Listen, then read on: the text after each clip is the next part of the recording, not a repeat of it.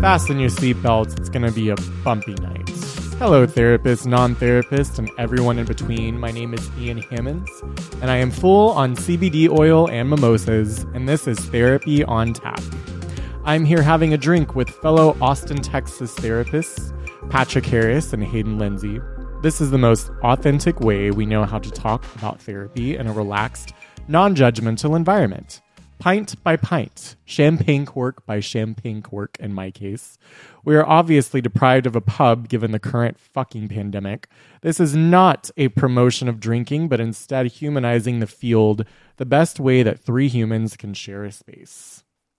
But Ian, isn't it problematic for a therapist to drink alcohol? Well, let's unpack that, shall we? No. No, what we're saying is it's not problematic. We're three humans coming together to talk about therapy, and we happen to have a drink in our hands as we talk about this. I don't know about y'all, but I've already gotten excited and posted on social media and immediately had negative feedback just on the drinking portion alone. So I was curious what y'all's experience I, was. I didn't know that. It wasn't. It was feedback. More just like one or two people. It wasn't like a. Oh that's my still God, enough. That's still enough to be like, what really? So, yeah, oh, I want to hear about that. I do too. uh, I'll, Unpack I'll, that for us. Tell me more about that, Patrick. My Facebook is an interesting dive into social psychology because I have so many areas of interest in my life where I have a bunch of friends that are humanitarian clowns that are more on the um, liberal side, and then I have a bunch of friends that are bikers that are more on the conservative side, and then I have friends from. Um, the therapeutic humor stuff that I do or professional circles.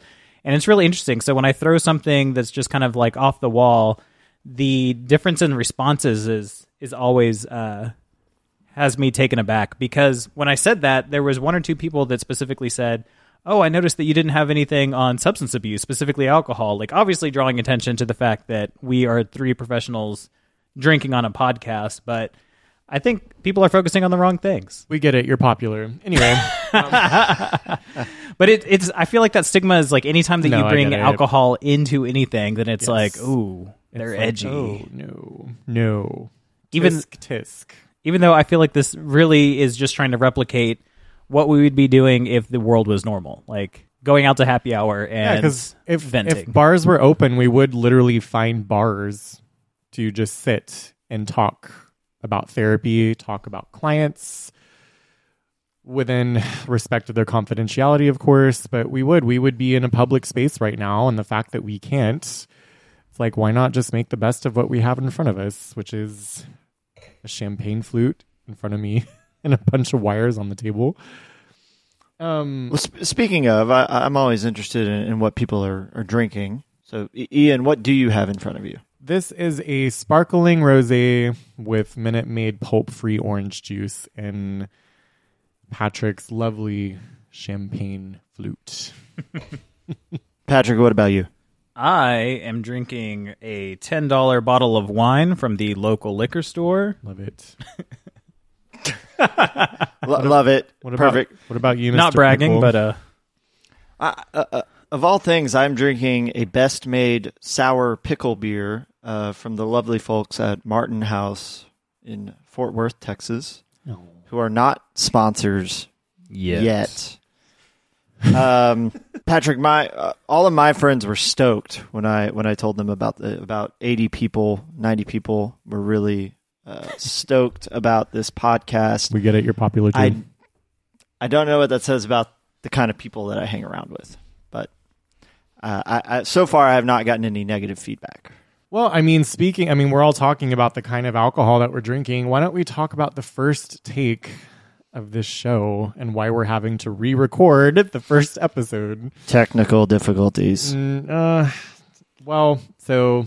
Technically, we were drunk. Technically, we were very drunk. We took the whole on-tap thing quite literally.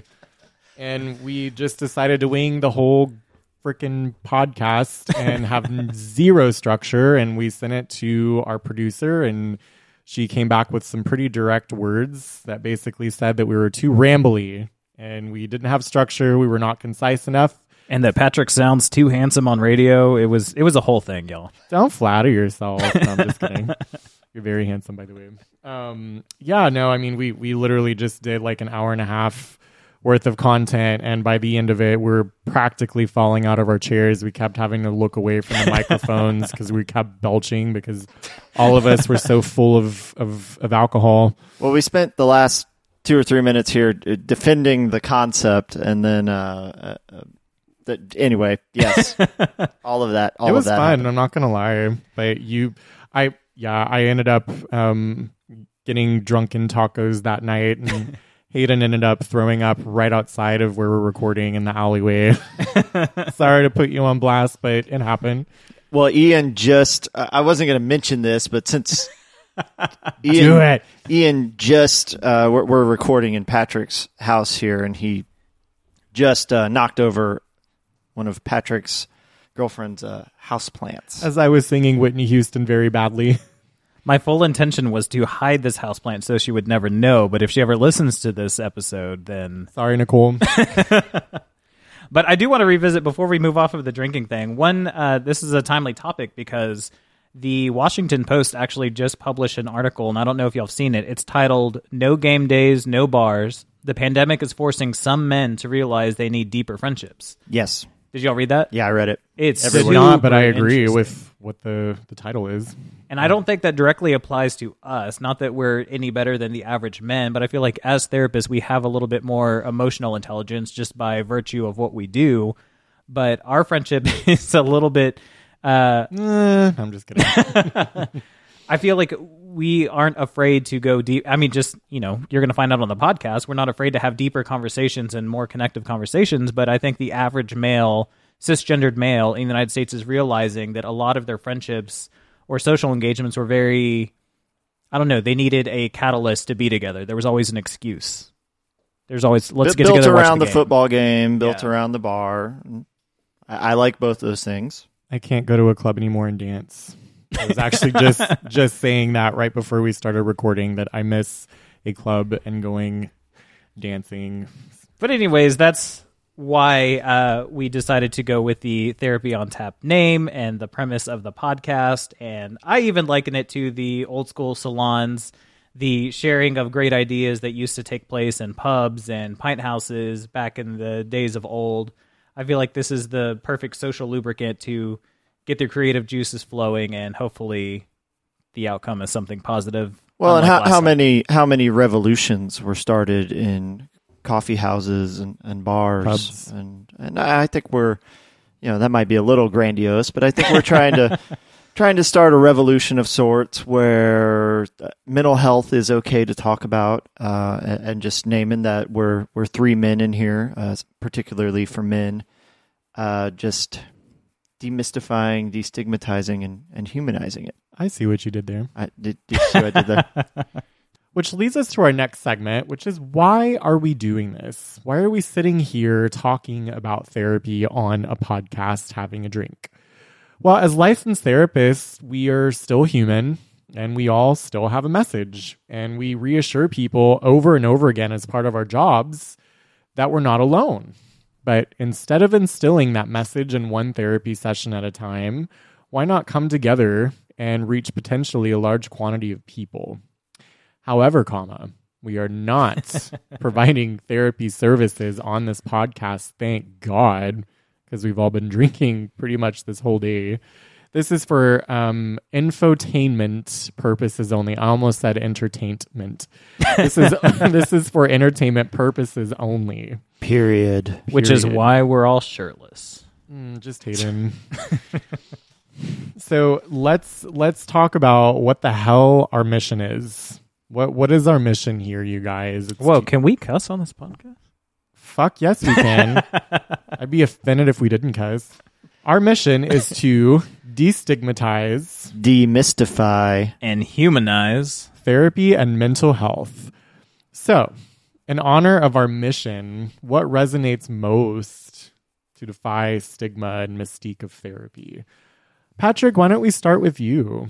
Uh, so, I come from a Mexican-American family. Well, I come from an Irish family and a Mexican-American family, but I don't really keep in touch with the other side. So I was I was raised in a predominantly Mexican household, uh, grew up in inner city Houston, which was tons of fun when you are a predominantly white presenting individual such as myself. But I was adorable, so I got away with it. But one thing that I found interesting as being a therapist, um, there is still a lot of, well, one, there's a lot of stigma in mental health just in our country to begin with. But with minority populations, especially in the Mexican-American community, there's still not a lot of trust in mental health. And I think it's funny that um, the only reason I went for my master's and went for my PhD is my great aunt Stella, who is uh, heaven sent, the one of the most amazing people I've ever met, really emphasized that uh, the younger generation, my generation and our cousins, should take advantage of every academic opportunity that we have. So if we can go to school, we should go to school, because her generation wasn't allowed to access any academic resources just by virtue of being Mexican. So they really support all of my higher education, and they really support my career choices. But when I talk to anybody on that side of the family about going to therapy or seeking out therapy, they all of a sudden are, no, we don't believe in that. Like, that's that's witchcraft. Look, we don't we don't do brain stuff. Yeah, which is ironic because our family has a curandera. Like, we all have like holistic treatments, and there, we don't shy away from like health. It's just there's that weird stigma of mental health. So I always found that interesting.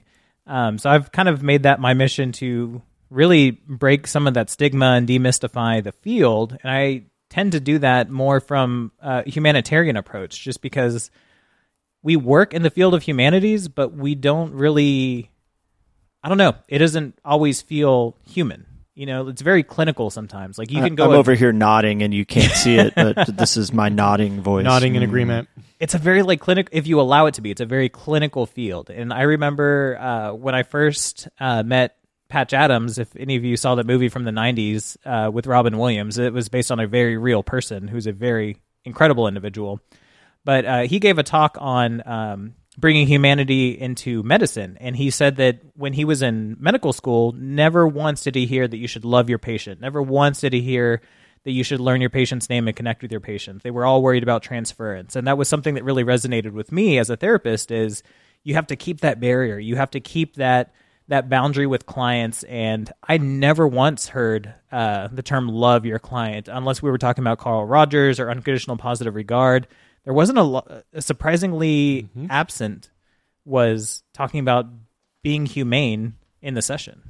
For whatever reason, that just made me think of the tradition when you were talking about the holistic cultures of, of just the Mexican holism and tradition. I, I was thinking about the egg ritual, that rubbing the egg on you. And if it turns out fine, then you're good. But if it turns out black, you're going to have to be more specific, because we use eggs with every ritual. It's, oh, crap. Alrighty. There's curado susto. There's curado ojo. M- my Caucasian is showing. Anyway, no, it's just... I. I Sometimes I watched... we get squirrely and just fill eggs with confetti. It's a whole thing. No, what was the... God damn it. There was a horror movie that I watched um, where they rubbed the egg on someone and it came out black, which means that they were cursed. What's that called? No. That, that might All just right, be a mind, horror then. Movie you saw. Moving on. I'm more familiar with the Scotch egg. Okay, yeah, well, I'm more familiar with the Fabergé egg. Anyway, um, no, I I want to talk about um, basically to destigmatize therapy in, in my world. So being a gay man, dating, gay dating is not fun at all. Luckily, I'm I'm off the market. Do you love, call it gating? Gating, yeah, we could call it dating, gating, or grindering, or Tinder, or whatever the fuck the, the kids are using nowadays. Um, no, I, I'm actually happily in love and engaged to a wonderful man. Oh, that's very sweet. Oh, thank you. But, um, can, but we, can we get our producer to put a, aww, right there? We should. But when I was single, um, I remember telling people a lot in my world that I was a therapist. They asked, you know, just the simple, simple getting to know you questions. What do you do for a living? Um, and I would tell them I was a therapist. I would get such a wide range of reactions. I would get, um, wow, that's really cool, to, oh my God, are you a clairvoyant? Can you read my mind? And all the way to, um, oh, fuck no, I'm going to ghost you. That's terrifying and I don't want any part of it. So I, maybe part of this podcast is, maybe for me, is to send out the message, especially in the queer community, that not all therapists are bad. and we we can actually we can heal. We can send out kind of healing energy, healing vibes, and you know our our cause is for kind of the greater good. It's to again send out the message that you don't have to be alone in all the things that you kind of experience. So, what about you, Hayden? What's what's what's it like being cute working in psych? That was in the, the notes that Patrick just surprised us with. But yeah, how does just break de- defying the stigma and mystique of therapy, how does that resonate with you? I, I resonate a lot with your, your difficulties in gay dating. Gating. Gating. I, I'm kidding. I, I, I don't. I, I'm ninety-seven percent straight. This doesn't have to actually go in. Is it because Ryan Reynolds exists? Or Burt Reynolds. both, both the Reynolds. Well, Patrick, I, I love hearing you talk about uh, Patch Adams, uh, and both of you know this, but part of my journey uh, to becoming a therapist is that I started out in medical school, and I, I did about two and a, some change uh, years in medical school. Uh, I actually dropped out after my psychiatry rotation, Uh, because there was, uh, in my experience there, there was just not a lot of, of humanity in that uh, in that approach. Uh, I've since met some uh, wonderful psychiatrists who who defy that, and, and so I, I want to be you know super clear about that. I, I love love psychiatry, it just wasn't for me. But in my first uh, class as a as a graduate counseling student, I heard this funny word. Empathy, and I heard that for the first time, and I really That's got an S A T to, word. Not to be confused with impotence. That was a whole nother college experience. I, I also I specialize in both of those things, actually. Empathy um, and impotence. Empathy and impotence. Uh, that is Hayden's do, specialties. Everyone. Yes, I work with a lot of men, so That's I have a, I have a lot podcast. of empathy for impotence. But I I found it disconcerting that I made it through. Over halfway through medical school without hearing that word. And I, I went to a, a, a top twenty-five school, uh, very heavy on uh, the science, um, wonderful professors, very proud of our Nobel laureates. Um, but it just, I was, I kept going kind of internally somewhere. Where is, uh, where is the humanity in all of this? And so anyway, I dropped out. I, I went, uh, took a year off. I waited tables uh, at medieval times. I call that part Huzzah! of my call that part of my life the Dark Ages. And I got into a wonderful school and, and became a counselor. Yeah. And uh, um, and despite my best efforts, my first job out of school was in a hospital. And uh, I worked at an acute psychiatric facility and Uh, worked with all sorts of people coming in the door. Um, but I, I was always shocked at the amount of people who uh, this was their first interface with the mental health field. It was coming in and, and seeing someone like me in an acute setting, an emergency setting, a crisis setting. And uh, I, I just had to get really curious about what took them so long.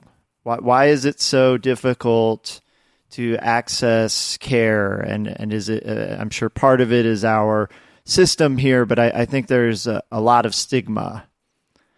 Well, the average delay of uh, accessing care for w- the first onset of mental health symptoms is ten years. That's ridiculous. Asinine, yeah. Asinine, inhumane. Yes. But that's because of the well, you, everything that you brought up: the stigma, the dehumanizing experience of going to a hospital and getting hospitalized and losing your rights, and then just also not knowing how to access these resources until it's too late, essentially. And I think that was another thing I wanted to talk about is sort of the the double-edged sword of therapy. And I tell this straight up to my clients, you know, usually in the first one or two sessions, therapy is like the weirdest fucking thing in the world. It's two people locked in a room talking about things that you don't talk about anywhere else in your life. Um, I, I think it's fucking weird. I love it. Uh, I think it's one of the coolest things that we do. But this sort of uh, the, the confidentiality, the sacred space is a double-edged sword because it, it is this sequestering away from everything. And, and so we don't know, go, uh, we don't know what goes on behind the door. And I think that contributes to a lot of the stigma. So uh, I think that's part of the reason I'm here, is to just uh, talk a little bit about what goes on behind the door. Uh, so if you're listening and uh, interested in therapy or scared of therapy, you can hear a little bit more about what it what it's like. And I regret that we have to like scrap everything from our drunken first take because was there was so some good. good information. But there was something that you'd mentioned in the first time about where we were mentioning that a lot of people have a barrier or they don't give us the full picture as therapists uh, when they come in for fear of being hospitalized, or I, I don't want to mm, tell my yes. therapist what's really going on because they will call the police and have me committed. Yeah. Well, what I tell my clients is it's not that someone, is, the, the SWAT team is not going to crash in through the, the window and, and take you away. Uh, we are just there for, Uh, your safety, and, and I, I really want to normalize talking about uh, uh, suicidal thoughts and and and all that. And I'm not sure if that's where you're going with this. So I, yeah, I, I mean, we I all would... think about that. I mean, all of us have been suicidal in one point in our life. I mean, let's just be honest here. I mean, I, I think our profession really um, places a lot of emphasis on report, like reporting suicidal thoughts, or or even just the mumbling, I don't want to be here anymore. It's like, you know, a lot of clients that actually I see will, will say, I'm even scared to say that out loud to you. And right, right, right. Which is just really sad. I mean, there's, what were you going to say? No, but I was going to say, I mean, that's a good transition to what we wanted to talk about next, is just the negative attitude towards therapy. Yes. Is that fear of the unknown, because I don't think as therapists that we really kind of pause and think what position of a power that we're in a lot of the times, because sometimes we do have to facilitate a hospitalization if it's if the client is a legitimate danger to themselves or to the other. So we can't pretend like, no, that doesn't happen, but it doesn't happen as frequently as I think people think it does, or that disturbing thoughts mean you're automatically going to go to the hospital. Or even when people say mental illness, that doesn't automatically mean that you're cuckoo for Cocoa Puffs. Yeah. You know, like that just that means that you are normal and that you are a part of a huge, huge, huge population that suffers from depression or anxiety or suicidal thoughts. I mean, let's just be real here. But even beyond suicidal thoughts, I mean, hallucinations, like sleep deprivation, people are just downing all sorts of caffeine and weird crap these days, that a lot of those side effects is auditory and visual hallucinations. Like, we all have our bachelor's and master's degree. There's no way that y'all have not been sleep deprived to the point where you were seeing crap. Don't you dare room. Shade my caffeine addiction, Patrick. Stop while you're ahead. No, I'm a I'm a shameless caffeine addict. We, we could have done, you know, I have probably hallucinated. Therapy on press and done this in the morning over some, some hot coffee, but no, uh, I don't know that I uh, that we would be as authentic. No, uh, going that route. six forty-seven p.m. on a Friday evening, and we we're basically, as we said earlier in the episode, that right now, if there was no pandemic, we would probably be somewhere in a dive bar, sipping. Well, in my case, sipping champagne, and y'all are sipping beer. But uh, yeah, no, we, we would definitely be sitting in a bar somewhere talking about therapy. Now let's talk about why people should listen to us. Maybe you're on the fence of seeing a therapist. Maybe you are wanting to become a therapist yourself. Or maybe you are a therapist and need several drinks. Maybe you were just looking for something fun and informative. Why did I get the one about all the, the drinking? I think you volunteered yourself there, Hayden.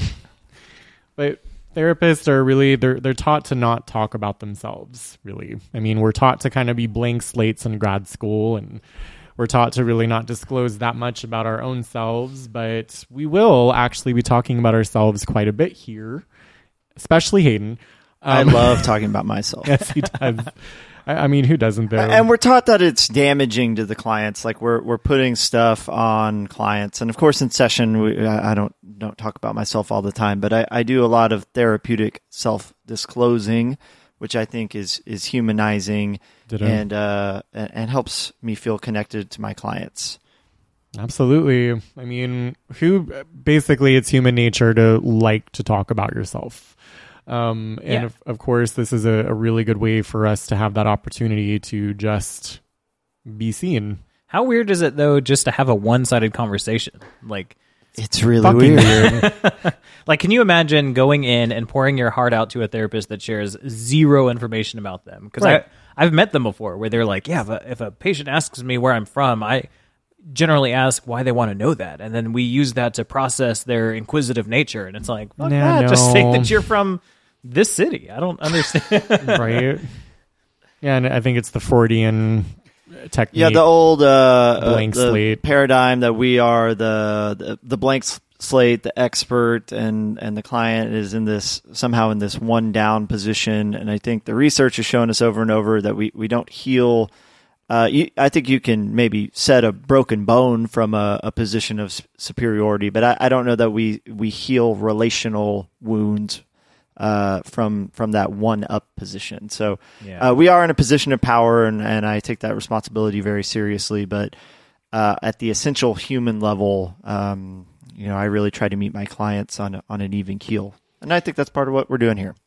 I think, ironically, I... I Um, remember seeing a therapist as a teen, and she would not tell me a single thing about herself. And being a Scorpio, I have a memory of an elephant, and I remembered every little kind of minor detail that she would kind of just let slip out accidentally. I feel so bad for the woman now looking back, but there was one one therapist where I would, or one one session where I would tell my therapist, uh, this is what you told me about your children and where you live and what kind of movies you're into and how you broke your leg.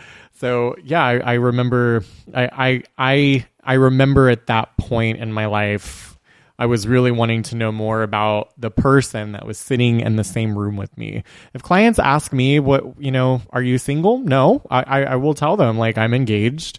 Um, you know, like I, I if clients want basic details about my life, I will definitely give it to them. Because again, when my therapist would say, I can't discuss that with you, I would shut down. I, I wouldn't feel, I, I wouldn't feel like, you know, they were, uh, you know, they were there for the right reasons. So. Yeah. The, the, the line for me is, am I putting my stuff on my client? Am I, am I sharing it with them to build a connection, or am I putting my stuff on them? And, uh, toe that right. line pretty well, yeah, there you I go. think. Also just like humanizes your role too. I remember one time when I was in uh, my practicum in grad school, and I was seeing a couple, and I said, I, I made the observation that, oh, the, you know, this is something common. My partner and I often disagree about this as well. And they're like, wait, what? Like, aren't you a therapist? Like you, you argue with your partner? And it's like, yeah, like it's pretty normal to like disagree. You're day. two completely different people.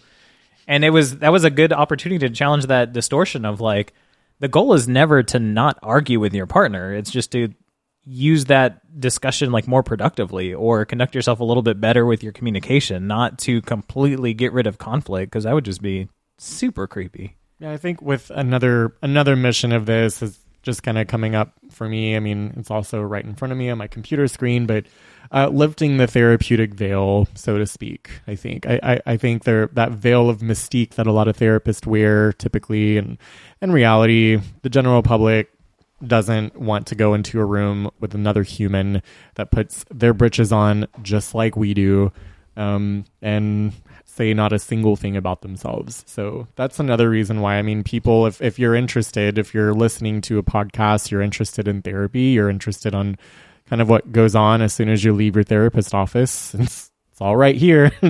There's a, a bucket of almost empty champagne on the same table as us. There's a few masks. There's a few champagne flutes and half-drunken bottles of water. So half-drunk. Half-drunk. Half-drunken. That, that was last week, though. How cool would it be when you say lifting the therapeutic veil, we have Madonna's Like a Prayer song just slowly start playing in the background? Oh, copyright. Uh, womp, womp. But yes, I, I like I like the, the idea of ditching the clipboard. I uh, I don't use a clipboard in my sessions. I think uh, some people kind of hide behind it. So, you know, lifting the veil, or uh, I don't know, at least putting the clipboard to the side so you can sit with someone face to face or Zoom to Zoom at this point. Oh, that's an interesting topic. Do y'all take notes? I do sometimes. Do I, you, Hayden? I, I don't. We could argue about that later, but that's a. That, I feel like I've never actually asked another therapist that. I'm very fortunate that I have a pretty stellar memory that I can remember most things except for names. For some reason, always elude me, but I've never felt the need to take notes. If it's really important, I write it on my palm with a Sharpie in the session. Innovative uh, no, approach. I'll have a little tablet, um, you know, like uh, during the session, I'll be like on a Zoom call with someone, and I'll I'll literally tell them, if you see me looking down, it's just because I'm taking notes or reading them. He's checking his Facebook page. No, I'm not. You know that trope in movies where like smart people just write random shit on glass? I like to do that during notes. I'll go to the window with a dry erase marker. And if it works, keep doing it. Goodwill hunting. Swigged the rest of my glass of champagne because I was just saying that I'm not lubricated enough. Anyway, I like I like how many visual gags we have for a podcast. We right? really do. We're men are pretty visual creatures. So, um, Hayden's been holding a rubber chicken this entire time, no, and it's just hasn't. Lost on the audience. He's been choking his own chicken this yeah, entire time. Sitting on a whoopee cushion.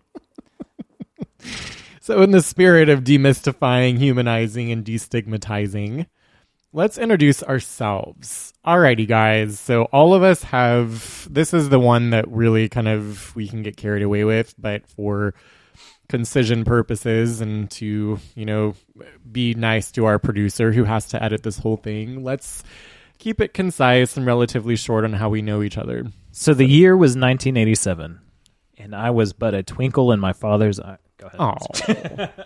That's so cute. Can you ever really know yourself or know another person? Oh, God.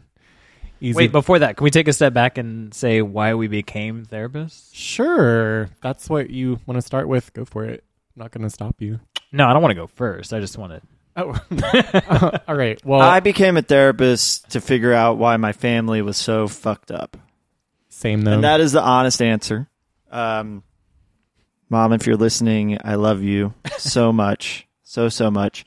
Um, now, I had the pleasure of meeting Harville Hendricks uh, several years ago. If y'all are familiar with him, he's a fabulous yes. uh, couples therapist along with his wife, Helen.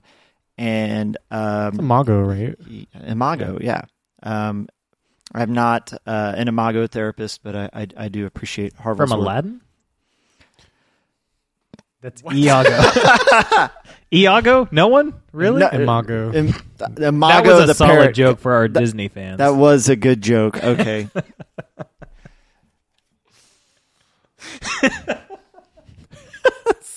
There's a lot of... Uh, we should have a Disney on Tap episode where we, we dissect all of the, the, the toxic... Archety- the archetypes ooh, of all the villains. Ooh. That Fuck yes.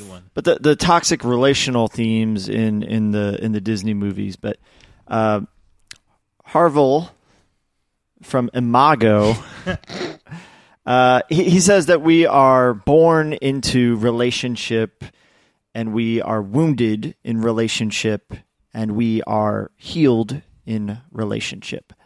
And I can't think of a better reason uh, or a better way to explain why I got into this field than that. Uh, I obviously uh, was not smart enough to understand that, uh, you know, a decade ago when I kind of began this journey. Um, but I love uh, helping. I, I love giving folks a a different relational experience in session, and I love helping them create different relationship experiences outside of session. And I think that is where the healing occurs. So that's why. Very good. That's why I got into this. And all the money. Oh, my debt to income ratio oh says otherwise. I'm kidding. Exactly. I, I once uh, I once ran out of gas on the way to a session, and I uh, when I was an intern, and I uh, this could be another uh, podcast uh, whole episode, but I, I didn't have any uh, money in my bank account to, to get gas or, or buy an Uber.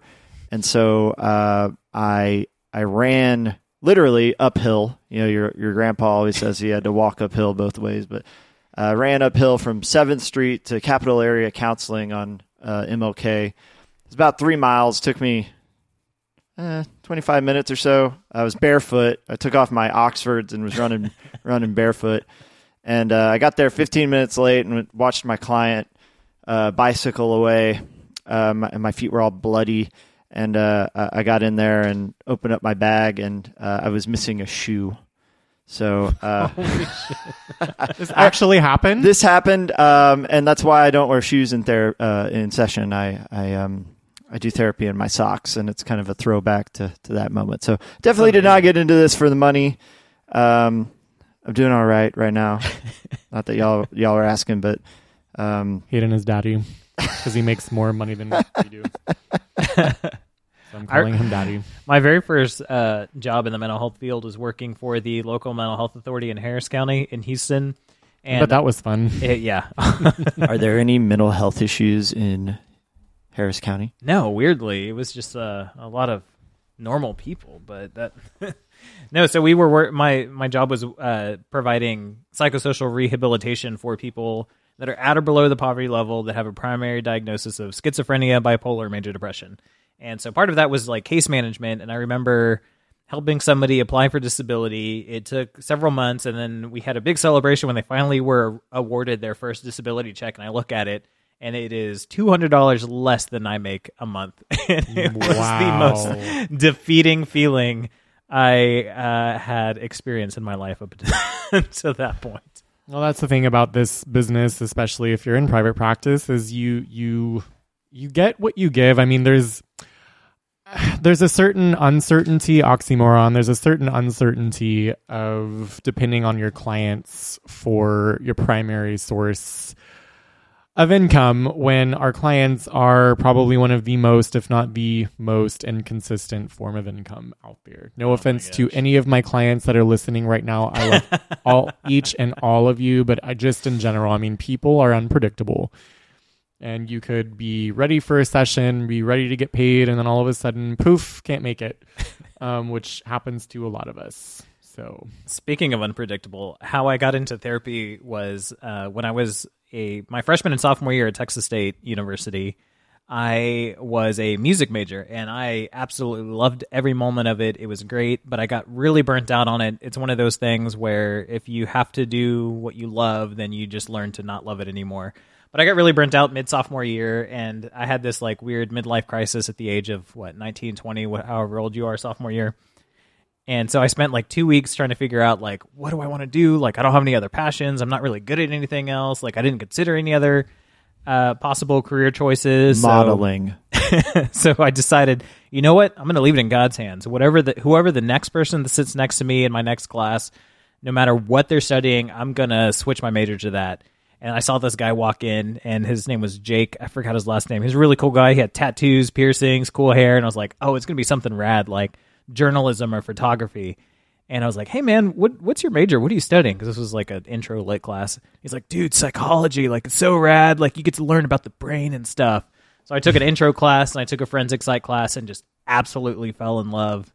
And then a year into, after switching my majors, uh, a, a member of my family attempted suicide. And that would, to me, again, being a man of faith, was mm. like, oh, shit, this is God saying that, like, this is where you should be. This is the path that you should go down. Killer. Um, and the experience they had with the clinic that they worked at and how just horrible it was ended up being the first clinic job that I had. The, the story earlier, that was the my first job in the mental health field, was working at the clinic that was so poor to them. But, yeah, that... I'm so intrigued.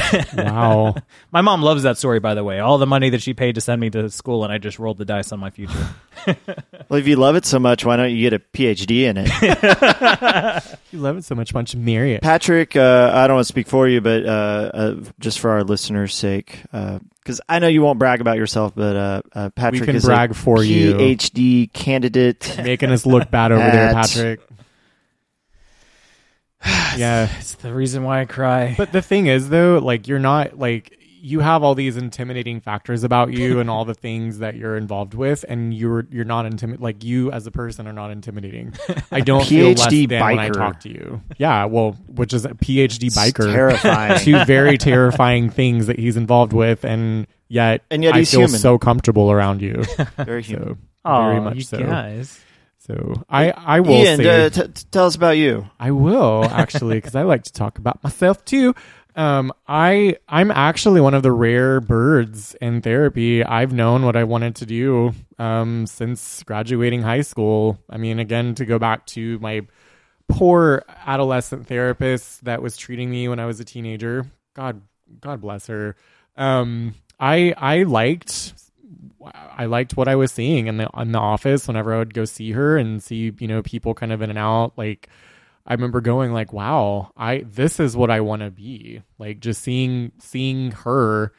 Um, so I'm one of the probably ten percent of therapists that didn't bounce around in college and grad school and whatever else, kind of trying to figure out, like, I've known what I wanted to do all along. Like, people, everyone kind of has a calling in life, and I, therapy is mine. And it's, I'm not trying to sound corny or anything, but that's genuinely, like, I cannot see myself doing anything else other than therapizing people. Bring, bring.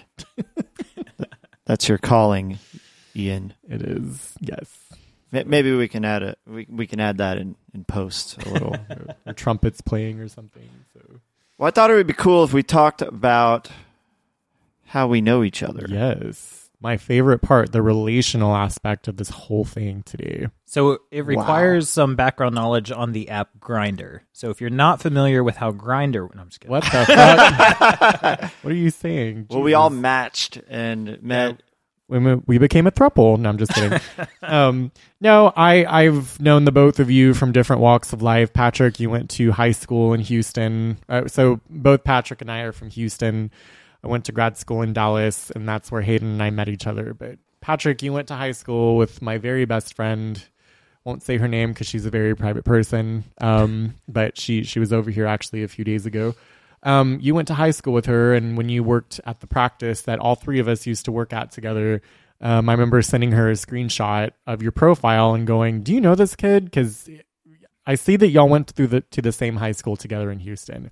She freaked out, and she said, "Oh my God, you work with him?" And I said, yes, yes, I do. He used to take his pants off in science class. No, she used to actually say that you played in a band at, uh, what, what is it, uh, Java Hut? Java Jazz. Java Jazz in Houston, if anybody from the Northwest Houston area knows of that. Um, I was also on ninety-four point five, The Buzz. No, you weren't. Are you I serious? Was, yeah. What? Very briefly, yeah. Wow. Had a whole little Red Bull-sponsored tour of the state of Texas, and... I'm telling you, I peaked in high school, and it was all downhill. More and more intimidating as the time goes by. Red Bull is not a sponsor yes. yet. we, we'll, like, we'll work on that. We'll get that. We'll get the just like we're going to work yet. on our, our Patreon, and Three, it will two, not one, be for yet. our pockets. It will our Patreon will actually be for our student loans because we're all drowning in it. Oh, that's a good idea. I forgot about that. And then our OnlyFans is coming out twenty twenty-two. Oh God. Don't get me started on OnlyFans. But um, yes, so that's how I know the both of you. I went to grad school with you, Hayden. Uh, you went to high school with my best friend, Patrick. How do you guys, uh, I mean, talk on, to me about... OnlyFans is a, a good segue, somehow, into how I know Ian. Uh, very voyeuristic. So uh, uh, an interesting uh, part of ther- uh, therapist training, uh, at least where I did my training, at a uh, wonderful university in Dallas. Uh, I won't name it, but we'll just call it... S M U. S M U. um, Very anonymous. You, you get to observe your peers through a one-way mirror. So you actually get to watch therapy being done, uh, sometimes well. Keep in mind, it's still a training facility. It's still a training facility th- through a through a, a one-way mirror. So it's uh, not intimidating at all to know that uh, an undisclosed amount of your colleagues are watching you from the other side of this window. Yes, it is. But um, this was uh, one of my more, more uh, one of my early intimate moments with Ian. Uh, was We've watching him. do do therapy. We've had many since, but uh, before we even uh, really met, and and I think we were aware of each other, but uh, everyone was aware of me. I was like the the only like straight dude in my program. Yep, well, one of two, I think, and then think, the rest. Hey, were Joel, gay men. If you're listening, uh, oh, but. Um, Uh, so a, a really uh, interesting experience uh, getting to watch Ian through this one-way mirror, and uh, had no idea uh, years later we'd be living in, in Austin, Texas, the uh, living in the same town, and uh, eventually working at the same group practice, and now doing a podcast together. So thank goodness for that one-way mirror. Have I ever told you that you're the wind beneath my wings? That's funny because you, you, you're you're my hero. I, I, I you did some wonderful couples work with uh, a very difficult uh, a couple, or I should say, a couple going through a very difficult time in their lives, and I was uh, very uh, impressed by your work, and um, I've been a, a fan of yours ever since. Aww, an, an only so an only fan. That's adorable. An only fan. That warms my cold dead heart over there, Hayden. Um, the first time, so I mean, we had obviously been around each other in grad school, but the first time that you and I had like officially hung out together, it was the first weekend that I moved to Austin, and you had found out that I lived in the same beautiful city as you, and you wanted to take me out, and you took me to Dirty Sixth, where you introduced me to bartender after bartender that you knew by first name, and I got... Oh, that's why you had me say that thing earlier about the all the alcohol. Okay. No, I'm just I'm just saying, like, you you really showed me Austin, and I, I have not kind of articulated how appreciative I am of you kind of being here, and just really kind of, I mean, showing me what the city is all about. Literally the first weekend that I moved here from Dallas, um, you took me out, you picked me up from my apartment complex, and I woke up the next morning uh, on my bathroom floor. So, and the and rest I think is at history. Some point we were like, we should start a podcast. It's a bit later, but yeah, you, you get the idea. So yeah, so and, and I took you to the bar that I was working oh, at. Yeah, um, because bar bar. I like to diversify my portfolio, but. To all you non-Austinites out there, Austin is going through rapid gentrification, and that bar is no longer there. It's now about to become, what, a parking garage or a apartment building? They're clearing parking lots to build buildings. They're clearing buildings to build parking lots. They're building it's, parking it's a lots. It really is. So you've heard a lot about our missions, why we are doing this, and how the three of us know each other. But let's talk about our specialties and where we can be found before we preview further episodes and sadly wrap up our mostly sober first episode. All good things come to an end. Oh. So I guess I'll go first. My my specialties are couples, especially. I work with all queer couples. I actually no, I work with all couples, period. Um, I work with a lot of queer clients. I work with a lot of anxiety. Um, I specialize in a lot of attachment, um, a lot of relationships, and that's pretty much me in a nutshell. Well, Ian, like you, I uh, I work with a lot of couples. I consider that a specialty. Um, my big passion at the moment is men's mental, spiritual, and sexual health. So I end up working with, I'd say, work with about eighty percent men at the moment, and uh the rest are mostly heterosexual couples, and then with a few uh, women peppered in there, just to keep things a little interesting. I uh, have a, a, a big passion uh, in the world of spiritual psychology. I think that's one of those things that is kind of left out of uh, the, the conversation. I'm sure we'll be talking about that at some point, um, as well as... Uh, sort of this existential bent. So I end up working with a lot of grief and loss. So that's me in a nutshell. Very nice. No I, pun intended. Forgot to mention, I actually do work with a lot of men. I work with just any any kind of men's issues, whether you're a gay man, a straight man, bicurious man, all men's issues. That's definitely something that is very close to my heart. Patrick, take it away. What are your specialties? I work with couples as well, but I have become a little bit more selective with the couples that I work with. I generally like the couples that kind of like hit that plateau period where they thought that like marriage was the finish line, and now they're scratching their heads wondering why their relationship isn't as spicy as it was in the mm. beginning. uh, so that's that's my jam, and like communication issues and conflict resolution. I tend to gravitate towards those. I'm not a big fan of the, the high conflict couples. I think the older that I get, the less patience I have for high conflict. But my main focus is, um, uh, well, my PhD work is in mind-body medicine, so I've gravitated more towards mind-body interventions and somatic work. I have a particular interest in clinical hypnosis, and I've just started dabbling in virtual reality therapy, where I incorporate a mm. virtual reality headset. And there's some very specifically catered environments that I bring in for people with specific phobias. Um, also interested in cranioelectrical stimulation and um, a lot of just kind of like brainwave stuff and brain entrainment. I'm particularly interested in binaural beats because the applications for that has been pretty interesting. But my if I had a dream client, I really enjoy working with clients that have um, a lot of mental health issues that have manifested physically. So hardcore anxiety people that are starting to have like gastrointestinal issues, or where their uh, stress or depression might be presenting more physically than mentally. But very cool. I feel very insignificant right now. Mister PhD. Let me pull you out of your shame spiral. Okay. You are you are wonderful.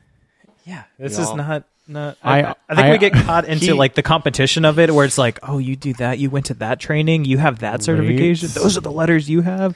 It doesn't matter. We all help people. I do like to tell my clients uh, every now and then I will be using some big words, and that is just so you keep coming back and paying me. I think it's funny, like these therapists that put their trainings behind their names. Like, do y'all know what a C T T S is? If you saw that behind my name, would you know what that is? Nope. Certified Tobacco Training Specialist or Treatment Specialist. Sorry, I don't even know my own. It was this like super intensive, like week long training at Rutgers where we learned how to help people quit smoking, but no one knows what the fuck that means. Like, it wow. doesn't. It doesn't matter what training or certifications we have. It's just as long as that we're helping people. I yeah, think that's and that, that and as long as there's a human. Con- I mean, just like you said, really, just all of the trainings and stuff. I mean, both of the licenses that I have are pretty hard to get, but. And on average, most people who come across my profile feel kind of a pretty um, interpersonal connection with. It's really not about your specialties. It's whether or not you jive with that person. I jive really well with men. I jive well with couples. Um, also, ironically, a teen. I, I um, actually love working with teens, um, especially the kinds of teens that are kind of struggling with those existential questions of what do I want to do with the rest of my life. A teen actually told me recently when I asked him, it was our, our um, intake session. And I, I said, how was this for you today? And he said, um, so, so deeply and profoundly, well, this wasn't actually as clinical as I thought it would be. Oh, wow.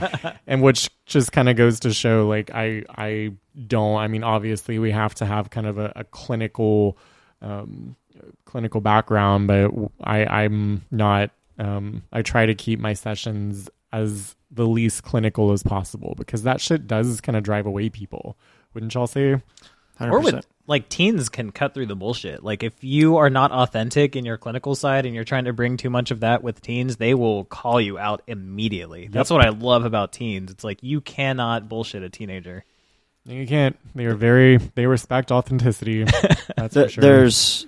One other population I forgot to mention that I love, love, love working with, and that is people renegotiating their relationship with alcohol. Love working with these people. Most of the, the ones I work with are men, and um, it's obviously a big thing for men. And but I think I the, the way I approach this is very non-pathologizing, and it's all about... Uh, what do you want, and, and where's the balance for you? Um, and and so yeah, and and nothing like talking with an Irish Pollock about your substance use. Very nice. Well, um, what to expect for future episodes for this lovely podcast? We have a basically what we wanted to do is we sat down in Hayden's office when we were planning out this episode, and there's a wide variety of things that we could talk about, but we narrowed it down to a humble fourteen episodes. Um, and yeah, y'all were on my couch like a couple. It was really cute. Oh, yeah, we were. Fun fact, Hayden's office is covered with uh, Gallagher posters. Remember the guy with the hammer and the watermelon? It was, I don't know why he had at least thirteen of them. That's amazing. He also he's had a my, lot. Of, he's my hero. Can I say that you had a lot of beer in your fridge that you kept giving to us? Yeah. That's yes. a metaphor. Yes. Okay. One of those one of those things is a lie, and I'll let you guess which one. Just to be clear, does not drink when he has clients in his office. Thank, only, thank you for that only afterwards. Disclaimer. Sorry, Hayden. Next episode, we will be talking about coping with the current climate on tap. Episode three will be finding a therapist on tap. Episode four will be therapy and men on tap. Episode five, therapy and women on tap. Episode six, therapy and queer people on tap. Episode seven, therapy around the world on tap. Can't wait. Episode eight, substance abuse counseling on tap. Very apropos. Yeah, very apropos, yes. Episode nine, therapeutic humor on tap. Episode ten, suicide on tap. Episode eleven, non-traditional therapy on tap. Episode twelve, ooh, very near and dear to my heart, therapreneurship on tap. That's entrepreneurship and therapy. It's a portmanteau, which is itself a portmanteau. Episode thirteen will be paranormal therapy on tap. Oh, I can't wait. With and- special guest, Doctor Peter Venkman.